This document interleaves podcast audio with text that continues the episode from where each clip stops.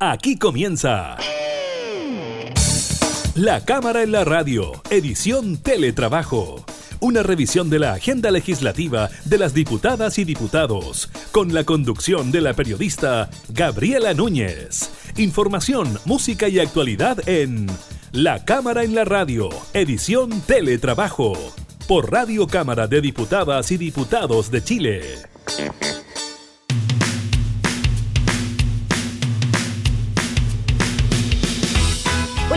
¿Cómo están? Bienvenidos a un nuevo programa de la Cámara en la Radio en esta modalidad de teletrabajo. Los acompañamos en estos días de cuarentena para gran parte del país. Estaremos hablando de eso, sobre las cifras entregadas hoy por el Ministerio de Salud que nos posicionan ya como el décimo país que supera los 400.000 contagiados por coronavirus. Estaremos viendo aquello. También estaremos conversando con el diputado de la DC por la Araucanía, Mario Venegas, sobre esta amenaza del gremio de los camioneros de paralizar la distribución de enseres, es decir, un paro nacional, si es que no se tramitan una serie de proyectos de ley en el Congreso. Hablaremos de eso.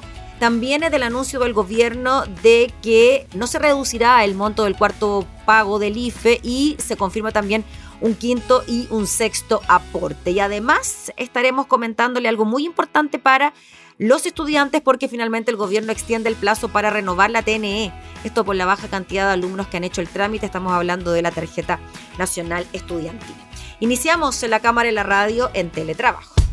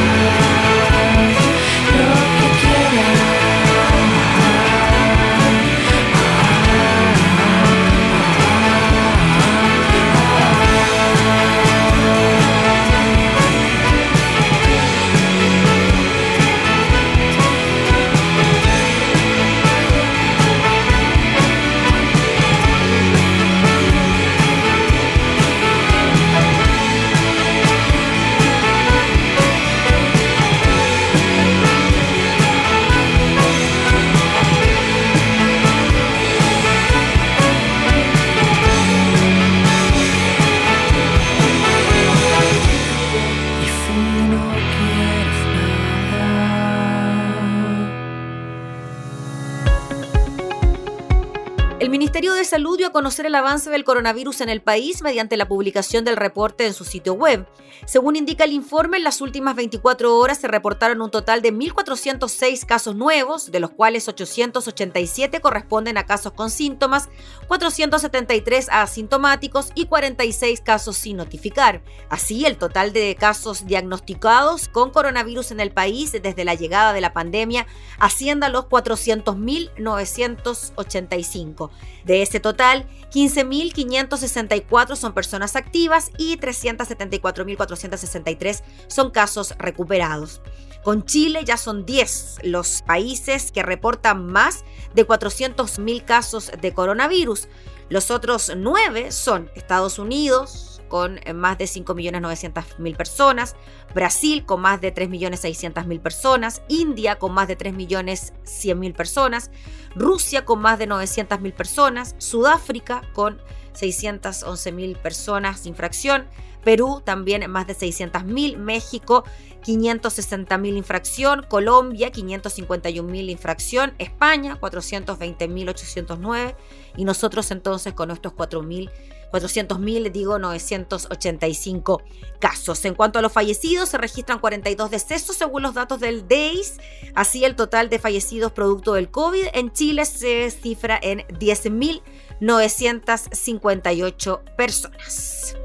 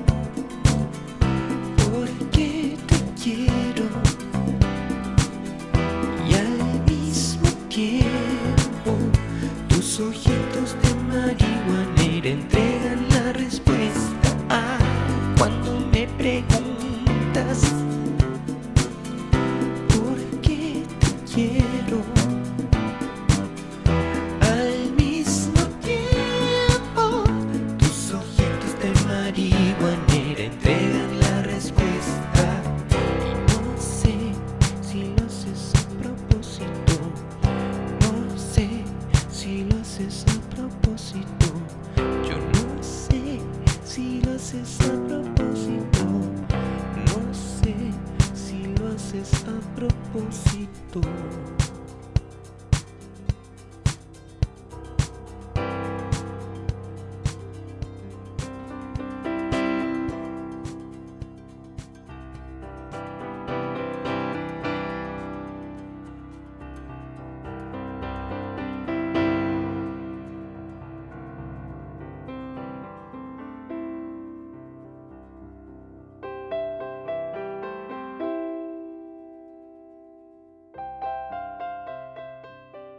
La cámara en la radio.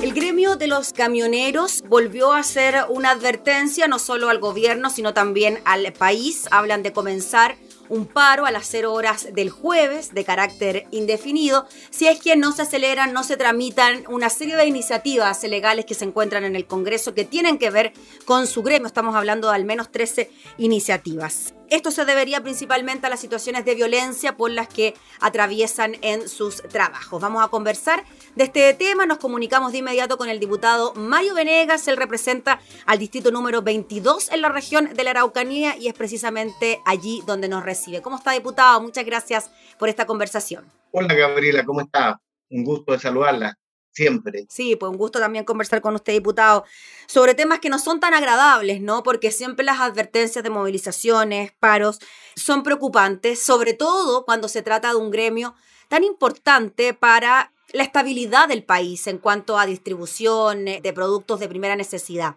¿Qué le parece a usted primero la situación por la que atraviesa el gremio de los camioneros? Bueno, yo creo que objetivamente ellos tienen buenas razones para estar preocupados y para estar molestos por la inacción o inoperancia, diría yo, de la institucionalidad del Estado para garantizarle condiciones de normalidad en su trabajo, porque ese es su trabajo. Para que nos situemos, yo vivo aquí, aquí en este, donde pasa el centro de las cuestiones más conflictivas, digamos, que es la provincia de Mayeco y exactamente la ruta 5 eh, Sur entre Coyipulli y Victoria, zona de Arcilla, Paitinahueque, Lima, donde se han registrado los hechos, incluso los más recientes, ¿no es cierto?, de temas de camiones, la, e, esa niñita de apenas eh, nueve años, creo, doce años, que resultó herida a bala. Sí, nueve años. Porque iba acompañando a su papá de regreso a su ciudad en Osorno. Y eso todo es condenable. Eh, si tú no tengas, pero ni la menor duda, de que yo toda la vida he condenado la violencia de esta naturaleza, aun cuando pueda estar detrás una causa legítima, yo creo que la violencia no es el camino para alcanzar esa, esos objetivos. Entonces lo he dicho en todos los tonos y siempre. Pero debo decir que también a uno como parlamentario, representante de esta zona, que siempre ha estado el foco, el epicentro del conflicto, ¿cierto? Eh, termina cansándolo el, por ejemplo, salir haciendo una declaración, condenamos la violencia, esperamos de las autoridades que actúen, ¿no es cierto?, con, con prontitud, con eficacia, etcétera, porque no pasa nada, o pasa muy poco, en el sentido de que no se encuentran los responsables. Míralo, ellos tienen una cifra que habla de 530 y algo camiones que les han quemado a lo largo de estos años. Yo tengo personas relativamente cercanas que han sido víctimas de esta violencia y esta destrucción. De empresarios de aquí, de nuestra zona, es que se han tomado contacto conmigo, por ejemplo, Navarrete, el señor Navarrete, la zona de Coyipulli, Gerardo Cerda, de Angol, y tantos otros que están asociados especialmente al ámbito forestal. Porque hay una declaración explícita a un sector, la CAMP, que dice que ellos están boicoteando toda la tarea forestal. Pero ahora lo más grave es que indiscriminadamente están actuando sobre camiones que pasan por la ruta. Eh, creo que hubo un atentado contra un vehículo particular donde iba una familia, ya ha pasado antes.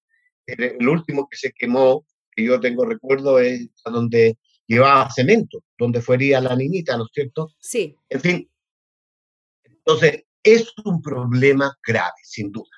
Y la, el Estado de Chile y las autoridades directamente responsables no han estado a la altura.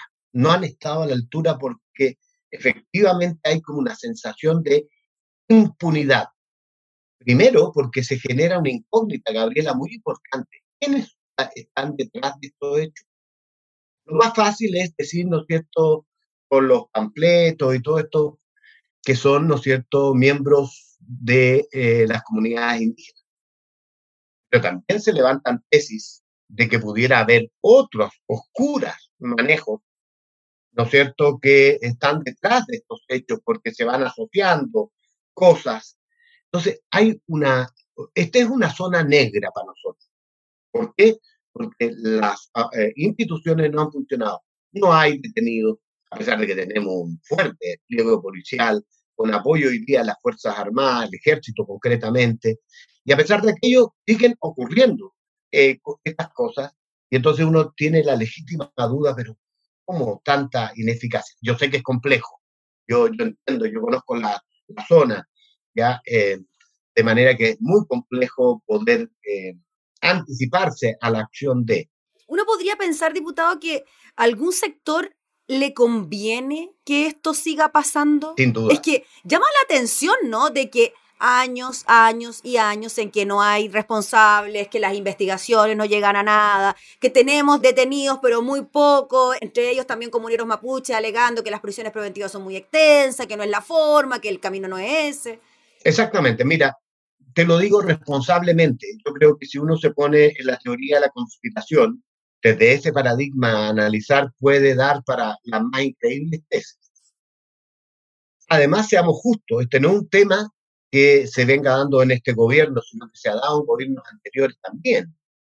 Y ha mostrado relativamente la misma ineficacia, digamos, porque yo creo que el Estado no está preparado. Si aceptamos la tesis, piensa tú, por un lado, cuántos recursos humanos y financieros ha significado la mantención de protecciones ordenadas por los tribunales a lo largo de décadas. Yo conozco campos que han tenido por décadas carabineros de punto fijo, ¿no es cierto?, para cumplir con una medida de protección. ¿Cuánto le cuesta al Estado eso? Entonces algunos dicen, bueno, son ellos mismos quienes quieren mantener, ¿no es cierto?, a precio bastante bajo, eh, protegidos sus comillas. Mm. Si por otro lado aceptamos la tesis que detrás de esto, que es, que es plausible completamente, porque lo han declarado, ¿no es cierto? Hay grupos minoritarios al interior de las comunidades que optaron por la lucha armada como un mecanismo de alcanzar su reivindicación. Ahí está la CAM, ahí están las ORT, organizaciones territoriales. De resistencia territorial, así se llaman exactamente. Eh, bueno, tenemos que entonces hay actuando gente que eh, el Estado no logra identificar, el Estado no logra apresar y que no puede de los tribunales para sancionarlos como la ley mandata. Y entonces está, por otro lado, la fuerte eh, presión social que simpatiza con la causa mapuche, que entiende que aquí hay una deuda histórica del Estado, ¿no es cierto?, que es real y que es efectiva.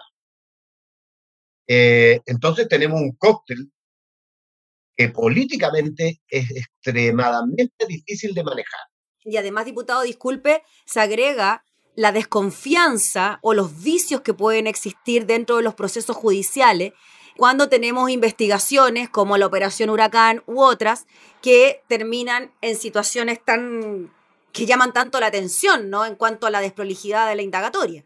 Agréguele usted la Operación Jungla, que en un momento determinado, al inicio de este gobierno, ¿no es con tan, tan torpes resultados.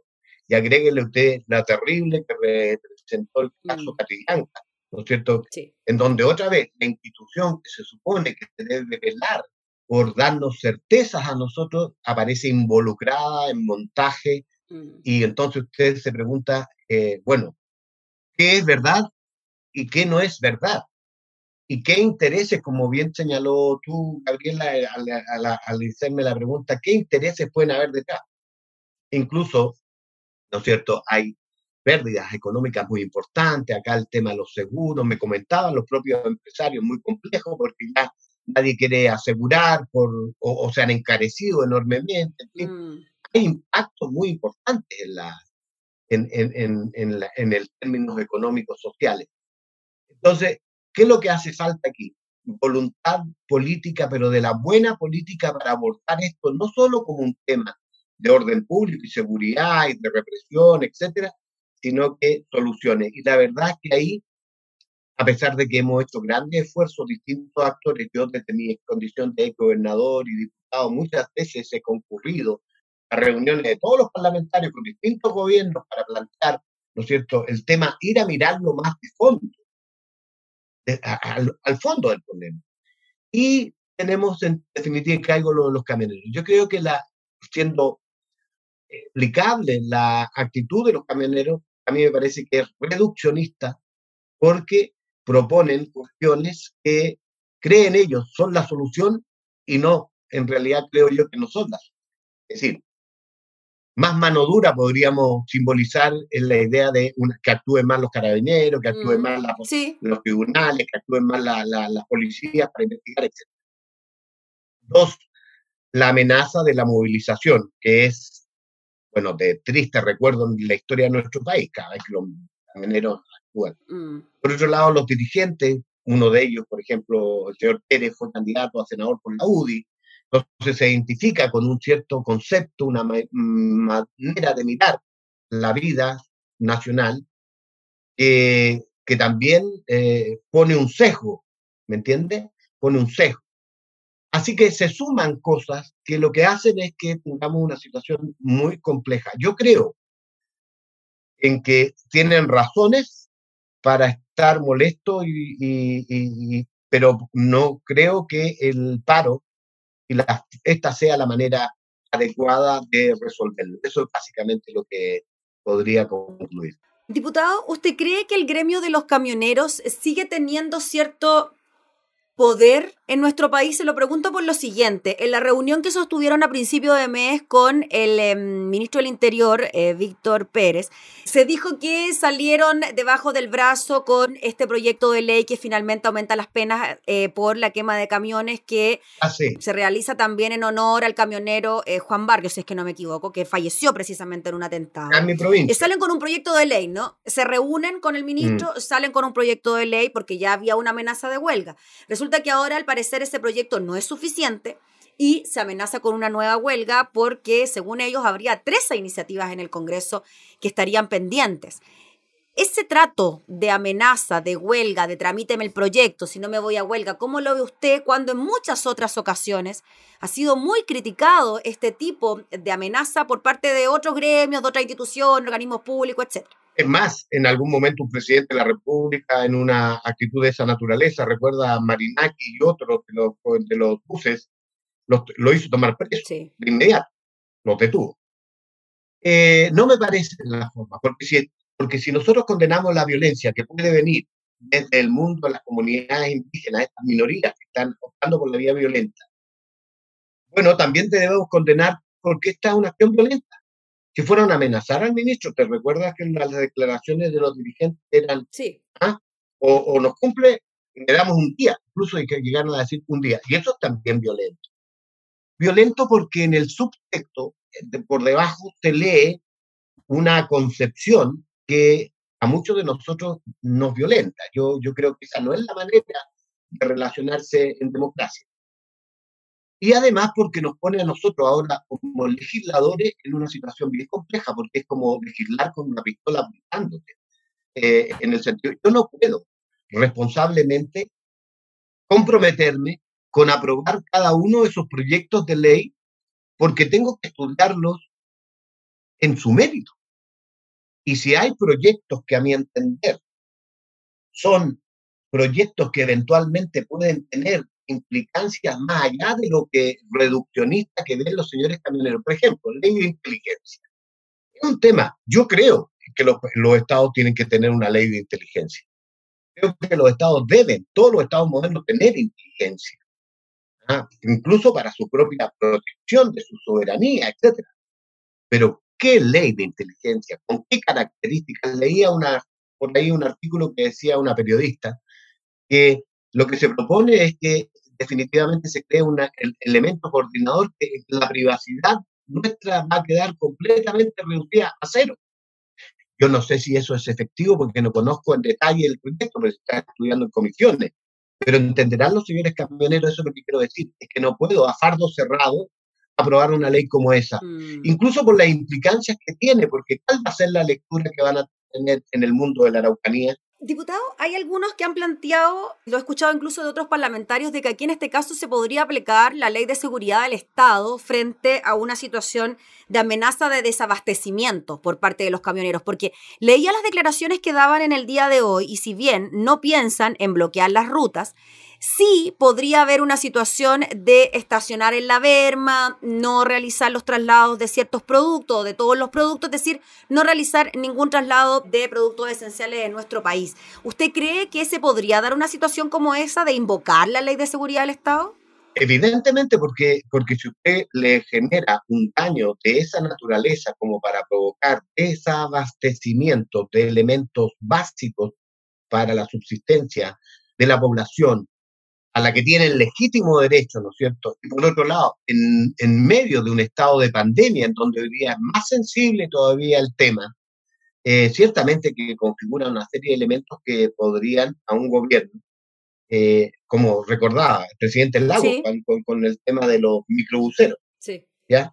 Ahora, yo sé que es difícil tomar esas decisiones, ¿no es cierto? Pero bueno, yo decía el otro día cuando me preguntaban, es fácil, eh, pero el presidente actual, eh, don Sebastián Piñera, él voluntariamente decidió postular a la presidencia de la República. Y cuando uno es electo por la, mayoría de los chilenos y chilenas, asume un compromiso y tiene una responsabilidad que cumplir.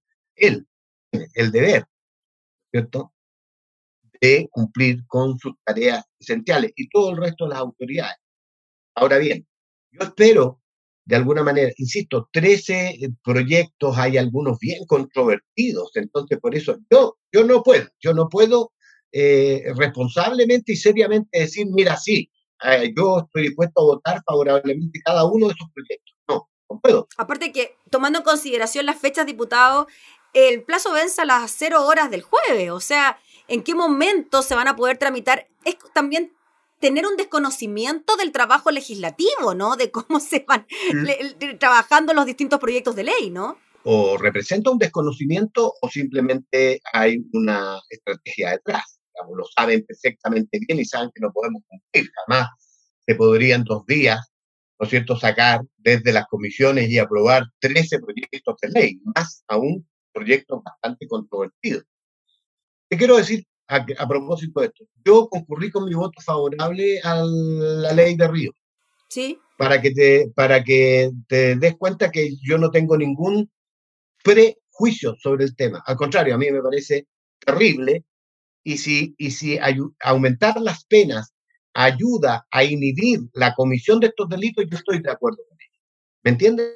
Sí, finalmente, para que se entienda, diputado, lo que incluye esta ley es que si finalmente se comete una quema de un camión con un camionero adentro, con el dueño del camión, es como haber quemado una casa con gente en su interior, porque en ese momento el camión pasa a ser la habitación del conductor. Porque es así, porque ellos, es así. es su vida, ellos duermen, comen, es su casa. ¿cierto?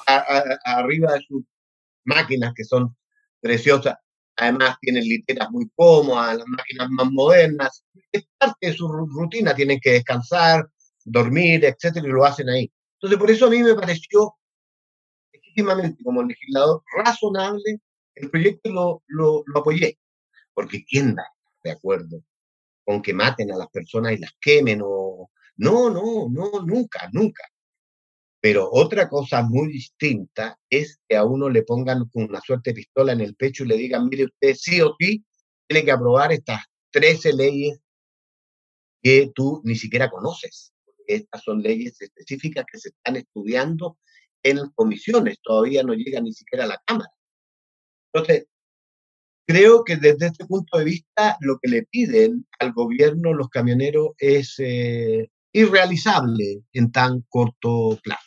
Ahora, diputado, para ir cerrando, diputado Mario Venega, una solución para este tema puntual. Hemos hablado un montón de veces la solución para la Araucanía, pero para este caso puntual, para evitar que de aquí al jueves la huelga comience y veamos las consecuencias de aquello. ¿Qué medidas se puede aplicar considerando que ya la aprobación de los 13 proyectos de ley es imposible? Bueno, yo creo que ahí es donde eh, debe hacerse lo que yo llamo buena política.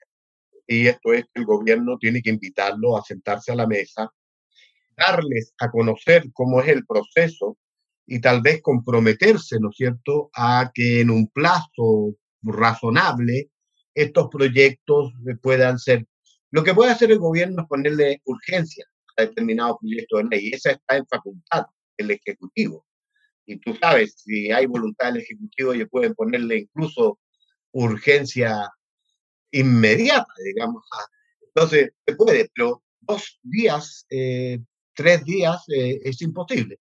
Yo creo que eso es las autoridades y también apelar a los dirigentes. Yo creo que hay mucha gente que ve el problema en nuestra región con mucha simpleza. Tanto aquellos que, que apoyan irrestrictamente a quienes están por la causa mapuche y sus reivindicaciones, sin considerar que no es justificable ni la violencia, ni la muerte, ni la quema, porque aquí estamos hablando de muerte, que han habido muertes de ambos bandos, por decirlo de algún modo. Eh, ni aquellos que creen que poco menos que hay que exterminar a todos estos provocadores de conflicto, porque comprenderás que eso no es ni civilizado ni es la manera de abordar los problemas de nuestra región, nuestra sufrida región de la Araucanía. Ahora, esta es una acumulación de cosas que no han cumplido. El propio presidente Piñera planteó que la tercera o quinta prioridad de su gobierno iba a ser la región de la Araucanía. Y hemos ido chamboná tras fracaso tras fracaso, como analizamos, y la verdad es que esa preocupación especial por la, por la región de la Araucanía no se ha notado. Y aquí en, el, en, el, en, el, en la base está, además del problema reivindicativo y la deuda histórica con el pueblo mapuche, que es objetiva y real, está un problema serio de pobreza, pobreza dura, que obliga, ¿no es cierto?, a, a replantear todo el modelo económico activo, productivista con las forestales aquí. Me alegró mucho una entrevista del señor Gacitúa, que es el actual presidente de la CMPC, en donde él mostraba una disposición a mirar el tema desde otra perspectiva. ¿ah? No esto de que no, cada uno, estas reivindicaciones no son legítimas, no, reconocer que hay un problema y que para resolverlo hay que imaginar salidas audaces, creativas y distintas. ¿ya? Distintas, no podemos seguir haciendo lo mismo no es más carabineros, no es más eh, comando jungla, no es más, eh, qué sé yo, eh, esencialismo a la vez de CAS. No, es un tema mucho más profundo. Por supuesto también que va a demandar un trabajo de mediano, de corto, mediano y largo plazo. Pero así es como yo lo entiendo y hay gente aquí en la región que, que ha elaborado propuesta del senador Goenchumilla, que fue intendente y que conoce bien el tema, porque es un estudioso del tema y conoce mejor que, que cualquiera el tema, ¿no es cierto?, del conflicto mapuche. Eh, el ex senador Espina también ayudó con una propuesta, una, el obispo Vargas, ¿no es cierto?, de nuestra, también reunió un grupo. Hay, hay una serie de propuestas. ¿Qué es lo que falta? Es voluntad política para abordar el tema en serio pero en serio, no, no para pasar los cuatro añitos y, y conseguirse los votos e irse.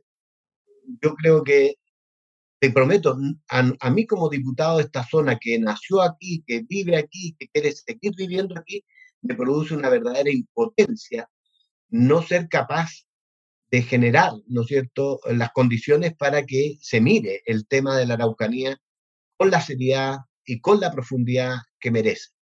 Que merece y que además es de toda justicia que los que vivimos aquí, eh, el Estado nos dé esas posibilidades, porque aquí no solo sufren los mapuches, que están en condición muy pobre, sino que también los no mapuches, en una región que aparece como la región más postergada del país, en donde están varias de las comunas más pobres del país, están justamente acá, en esta región.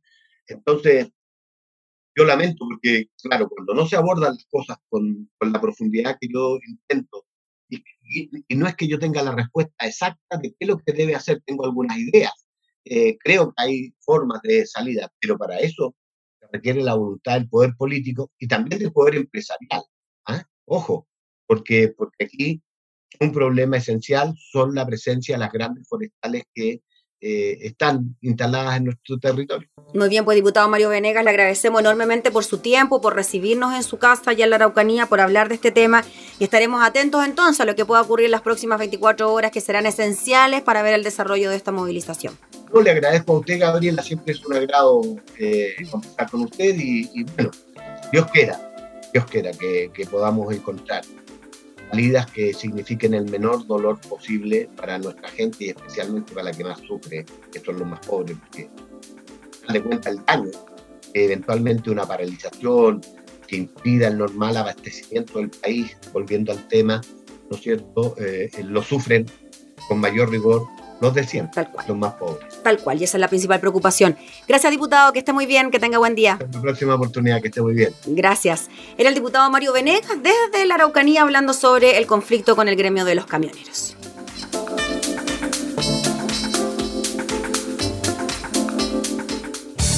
Estás escuchando La Cámara en la Radio, edición Teletrabajo, con la conducción de la periodista Gabriela Núñez.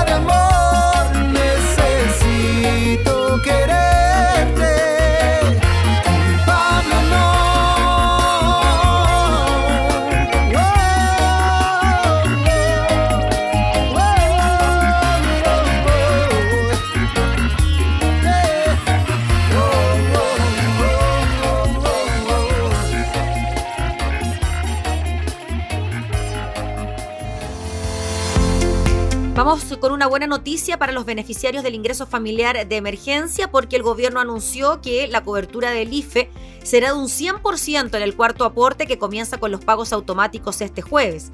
La ministra de Desarrollo Social, Carla Rubilar, junto a los subsecretarios de Evaluación Social, Alejandra Candi, y de Servicios Sociales, Sebastián Villarreal, asimismo confirmaron que habrá un cuarto y un quinto pago, cuyo porcentaje dependerá de las condiciones sanitarias y laborales del país. La ley, dijo, daba la opción que este cuarto pago oscilara entre el 80 y el 100% dependiendo de las condiciones sanitarias. El presidente de Piñera, dijo la ministra Rubilar, tomó el camino del 100% porque esta es la protección social que queremos dar en momentos tan difíciles para muchos hogares chilenos. La autoridad además confirmó que se pagará la quinta y sexta cuota del IFE, pero precisó que los porcentajes de esos pagos van a depender de las condiciones sanitarias del país. La ley del IFE establecía solo hasta el cuarto aporte y que los pagos podrían incrementarse con un quinto y un sexto si las condiciones sanitarias lo ameritan y así lo determina un decreto de la autoridad.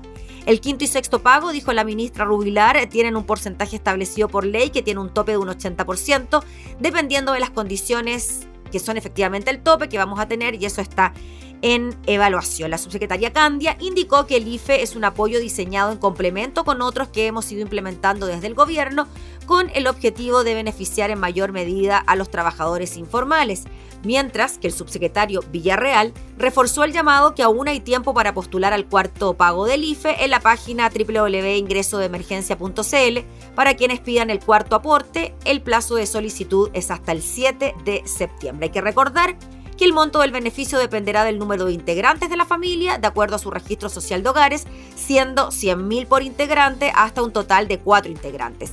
A partir del quinto integrante, el monto por persona disminuirá de forma gradual.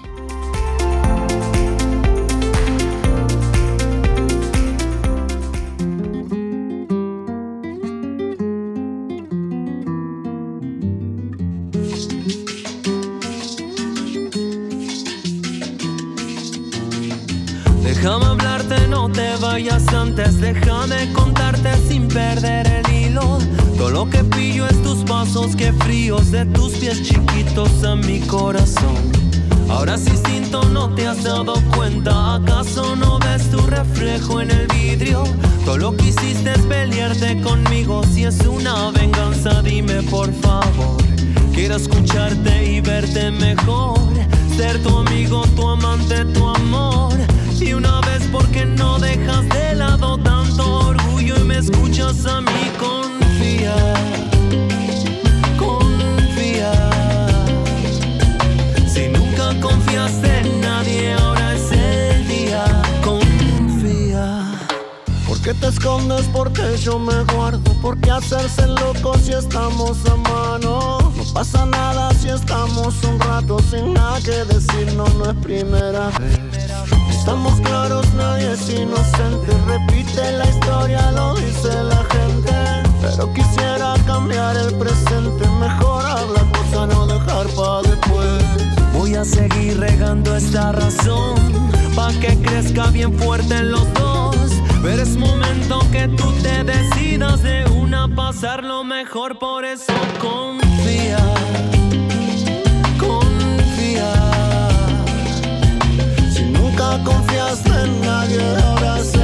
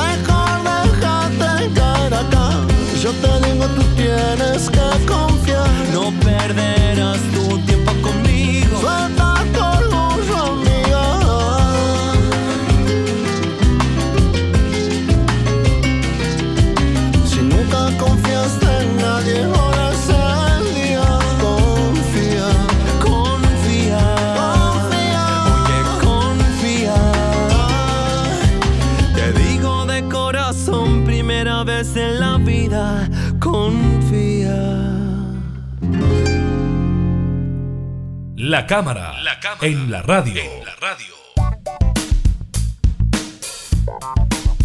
Vamos con información eh, que le interesa principalmente a los estudiantes. Una nueva extensión en el plazo para la renovación de la tarjeta nacional estudiantil fue anunciada por el Ministerio de Transporte junto a la JUNAEB. El proceso de renovación que habitualmente vence el 31 de mayo ya había sido extendido hasta el 31 de agosto. Sin embargo, según informó Transportes, debido a la pandemia y considerando que a la fecha solo un 6,2% de los estudiantes ha realizado el trámite, se decidió entregar un nuevo plazo hasta el 31 de octubre. Debido al COVID-19, como ministerio hemos adoptado distintas medidas para que las personas permanezcan en sus casas y eviten exponerse a riesgos cuando realicen sus trámites habituales. En esta línea, junto al Mineduc y a la JUNAEV, decidimos ampliar la vigencia de la TNE para la renovación de la credencial que se realice solo en aquellas zonas que se encuentran en la fase 4 de desconfinamiento y de tal forma resguardar a los jóvenes durante la obtención o renovación de su tarjeta. Lo importante es que mientras la TNE siga vigente, los alumnos que necesiten salir y utilizar el transporte público seguirán pagando tarifa escolar, dijo el subsecretario de Transporte José Luis Domínguez. Por su parte, el director nacional de la JUNAEF, Jaime Toa, señaló que con esta exención queremos dar tranquilidad a los estudiantes para que sigan utilizando este beneficio cuando las comunas pasen a fase 4 del plan paso a paso.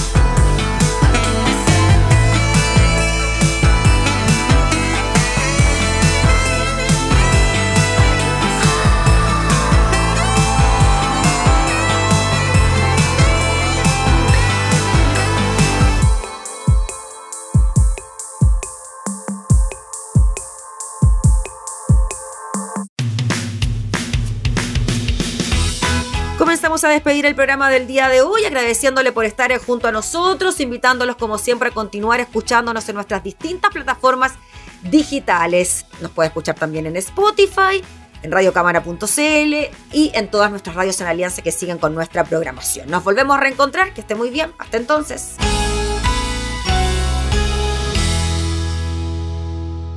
hemos presentado La Cámara en la Radio, edición Teletrabajo.